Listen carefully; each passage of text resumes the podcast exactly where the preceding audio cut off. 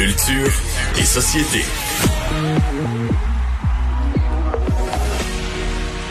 Bonjour Anaïs. Bonjour messieurs. Tu nous parles de ce documentaire sur Britney Spears. Framing Britney Spears. Avez-vous eu la chance de voir ce documentaire cette semaine? Pas encore, mais j'en entends beaucoup parler. Ouais. Je vais l'écouter. Je pense...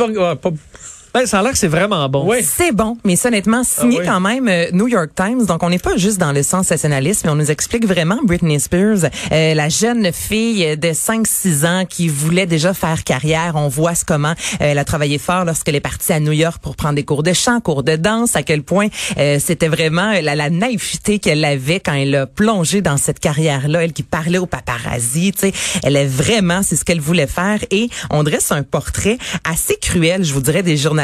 Et c'est vraiment ce qui retient l'attention dans ce documentaire-là, de voir, puis on le dit, même Britney Spears elle-même dans quelques extraits, elle dit « On m'a littéralement cassé, la jeune femme que j'étais en début de carrière ne sera plus jamais là », vraiment, à quel point les médias ont pu être, quand je vous dis, cruels et poser des questions inadéquates. Et je vais vous faire entendre, je pense pas que ça se poserait maintenant comme question, et on se pose aussi la question, où était son entourage? Elle avait 17 ans, puis excusez-moi le terme, mais on la pitchait littéralement dans la gueule du loup en disant « Ah ouais, arrange-toi avec les réponses ». Alors là, c'est en anglais, mais on lui pose des questions sur sa poitrine, disant « Bon, on va parler de ce qui fait plus jaser de toi présentement, c'est tes seins ». Et alors qu'elle est en conférence de presse, au lieu de poser des questions sur son album, sur ses chansons, on lui demande si elle est vierge. Ça passe pas. Everyone's talking about it. Ouais. Well, your breasts. My breasts. You seem to get furious when... Am I a virgin?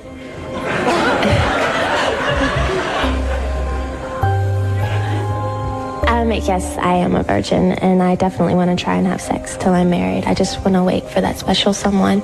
So, thank you. On regarde ça, là. Mais ouais. Ça fait vraiment mal là, de la voir seule sur scène et qui là est rigeonde. Mais c'était quoi? C'était comme un talk show, ça? Là, c'est deux extraits que j'ai mis. Donc, il y en a une que c'est vraiment... C'est un talk show à la télévision. Là, c'est l'animateur qui a peut-être une 50aine d'années puis qui dit à Britney Spears, on va parler de tes seins. Puis là, ça passe. Puis il y a personne qui ça lève... c'est ça. Ça rit un peu de malaise peut-être aussi. Là, ben absolument. Mais tu sais, Vincent, ici, on est autour de la table, on a tous déjà fait des entrevues puis on sait que par moment, même avec certains artistes, on sait où est-ce qu'on peut aller, où on ne doit pas aller. Il y a souvent l'équipe de presse qui va être là. Elle, là, on se demande vraiment où étaient les gens à ce moment-là, au même titre que sa virginité. Donc, on voit à quel point les médias ont pu vraiment poser des questions qui ne se posent pas et à quel point les paparazzis. Et là, ce que vous allez entendre, mettez-vous en contexte, Britney Spears s'est rasée la tête. Ça, c'est en 2007, cette image qui avait fait le tour du monde, elle qui était littéralement à bout des paparazzis. Et 4 mois plus tard, elle s'est séparée. Elle voulait avoir la garde de ses enfants. C'était vraiment une mauvaise passe pour elle. Et plus Britney Spears allait mal, plus les médias en mettaient, moins on se posait des questions. Plus ça vend, plus tu descends, plus c'est spectaculaire, plus ça vend. Plus t'es allé des paparazzis, plus t'en as parce que il y a une roue, exactement. T'as tout compris. Puis jamais on s'est posé la question sur sa santé mentale. Là, c'est vrai, on revient quand même il y a quelques années, mais on se disait juste c'est quoi le problème avec Britney Spears. Et il y a un paparazzi lui qui explique la soirée où Britney a pris son parapluie, a pété littéralement sa voiture, puis justement il dit que lui, ben ça a été la soirée la plus payante. I looked at Britney from the windshield and I was videotaping her and I said, how are you doing? You doing okay? I'm concerned about you though, okay?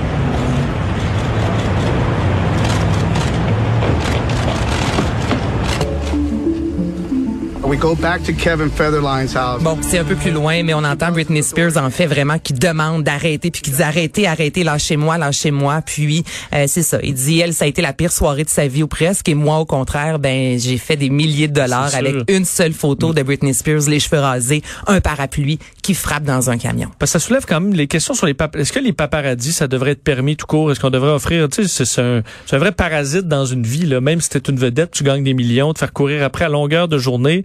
Tu dis tu peux pas appeler la police puis qu'il les tasse, c'est vraiment non, je suis tout à fait d'accord, ça amène rien là, ça devrait être inclus dans le code criminel. Mais non, mais ça, Justin Bieber, des vedettes comme ça là, Justin Bieber des fois il sort rien là puis il se fait juste courir partout à longueur de journée.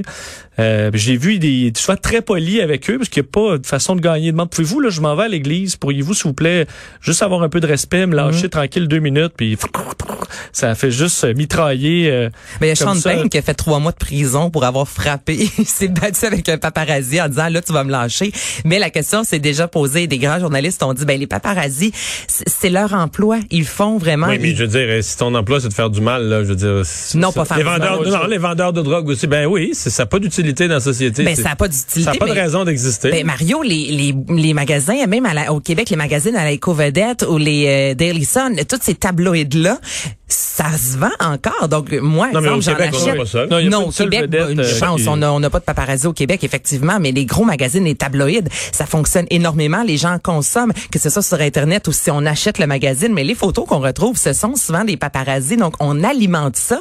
En quelque sorte, la photo de Britney Spears, les cheveux rasés qui pètent sa coche, ça a vraiment généré énormément de clics à ce moment-là. Fait que il y a une roue. Les gens sont voyeurs. Fait que, mais ça, ce compte-là, ça n'a pas de fin, là. Non, effectivement. Si tu mets une caméra secrète illégalement dans la maison d'une vedette, ça va avoir encore plus de codes d'écoute. Là, tu vas le voir dans sa douche, tu vas le voir en train d'aller à la toilette, tu vas le voir. Des fois, ils sont en vacances, puis ils trouvent une place là en 2 bosquets là pour voir, puis là il y a une nouvelle fille. Ah ouais, c'est un cauchemar. Ben, c'est dégueu, effectivement. Puis leurs enfants là-dedans, puis ça n'a pas d'allure. C'est pas. Bon, hey, on s'étire. Ah oui, mais parlons d'une autre qui s'est fait assaillir, Meghan Markle. Meghan Markle qui a elle justement remporté, je vous dirais une partie en fait d'une action entreprise au Royaume-Uni contre le Mail on Sunday, qui est justement un magazine de tabloïdes. Et en fait, ce magazine-là, lorsque Meghan Markle s'est mariée, je sais pas si vous vous souvenez, mais son père ne s'est pas présenté au mariage. Bon, il a pris des photos. Il y a beaucoup de classe, son père. C'est un homme. C'est un champion. On va se le dire. C'est un homme de classe. Caractéristique, un homme rempli de classe. Et bon, il s'est pas présenté au mariage, mais il a quand même pris des photos chez lui avec les médias. Et Meghan Markle, à l'époque, en 2018, a écrit une lettre à son père. Elle lui a envoyé 10 ans, peux-tu arrêter, s'il te plaît, de prendre des photos avec des journalistes? Arrête de raconter des choses sur ma vie. Ouais, mais il a répondu, il me paye. Eh ben, il se fait payer. Puis là, on rentre encore dans cette fameuse, dans ce tourbillon-là. Toutefois, elle a gagné une partie, en fait, je vous dirais, parce que cette lettre-là a été publiée dans un magazine au Royaume-Uni. C'est une lettre privée. Personne n'a le droit de voir ça. C'est elle qui écrit en privé à son père. Et là, ce qu'elle a évoqué, justement, dans la lettre, elle dit que, bon, la pression médiatique a fait en sorte qu'elle et son mari ont décidé de se retirer de la famille royale. C'est vraiment une intrusion à la vie privée. Donc là, le 2 mars, il va y avoir un procès parce que là, on dit, bon, on enfreint les droits d'auteur parce que c'est Meghan Markle. Mais toutefois, le tabloïd, de son côté, dit, ouais, mais il y a peut-être des gens qui l'ont aidé à écrire cette lettre-là, des gens en marketing. Donc là, c'est à suivre, mais quand même, elle a gagné une première partie de ce procès-là. Donc, on voit, avec Britney Spears, les médias, là, elle, pour eux, c'est rare là qu'on réussit à gagner un procès contre un tabloïd. Mais là, elle a montré que tout ce qui s'est dit, c'était privé, puis ça devait pas être diffusé, cette lettre-là. Finalement, un épisode nouveau du balado Pourquoi, Marie? Épisode bonus. J'ai jasé tantôt avec Stéphane Leclerc. Voici de quoi il s'agit lors de l'épisode. On s'intéresse au plus grand succès de Marie-Carmen, qui est L'aigle noir, parce que qui aurait pu croire, qui aurait pu prédire qu'une chanson culte de Barbara de 1970, très peu connue au Québec quand même à ce moment-là, devienne le plus grand succès de l'été et de l'année pour ce qui est de la chanson québécoise en 1992. C'est une chanson un peu étrange, on ne sait pas trop de quoi ça parle, comme un rêve, comme une fable, et c'est devenu un succès absolument immense. Mais c'est vrai que c'est étrange comme... oui et non. C'est une très, très belle chanson. Puis, reprendre une chanson... D'abord, quand t'as une bonne chanson, là, t'as du matériel de qualité pour partir. Ça part bien, quand même. Après ça, c'est ça le génie, là. Comment tu la réarranges, la voix, comment tu...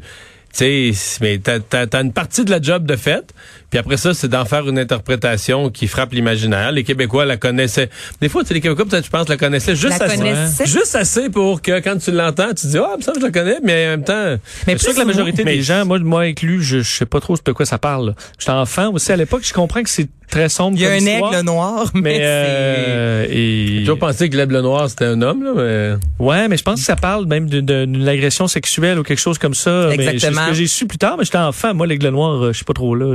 Moi, je voyais un aigle, il était noir. Il était noir, avec un truc d'un bijou, là. C'est très dur à chanter, par ailleurs, parce que ça monte d'un demi-ton à chaque chose comme ça. C'est très, très dur à être juste tout le long. Ben, elle l'a réussi haut la main. Les gens au Québec, souvent, on dit l'aigle noir, c'est Marie-Carmen. Et dans le balado, elle raconte, justement, c'est un court extrait, mais c'est Barbara qui l'a appelé pour lui dire bravo pour ton interprétation. C'était Barbara, tu sais. Je savais que c'était... Puis là, on a parlé une demi-heure de temps, jusqu'à ce qu'elle me demande d'aller manger du poulet quelque part, puis du gâteau au chocolat. Puis je pense qu'elle parlait de la rôtisserie Laurier, là, elle était en amour.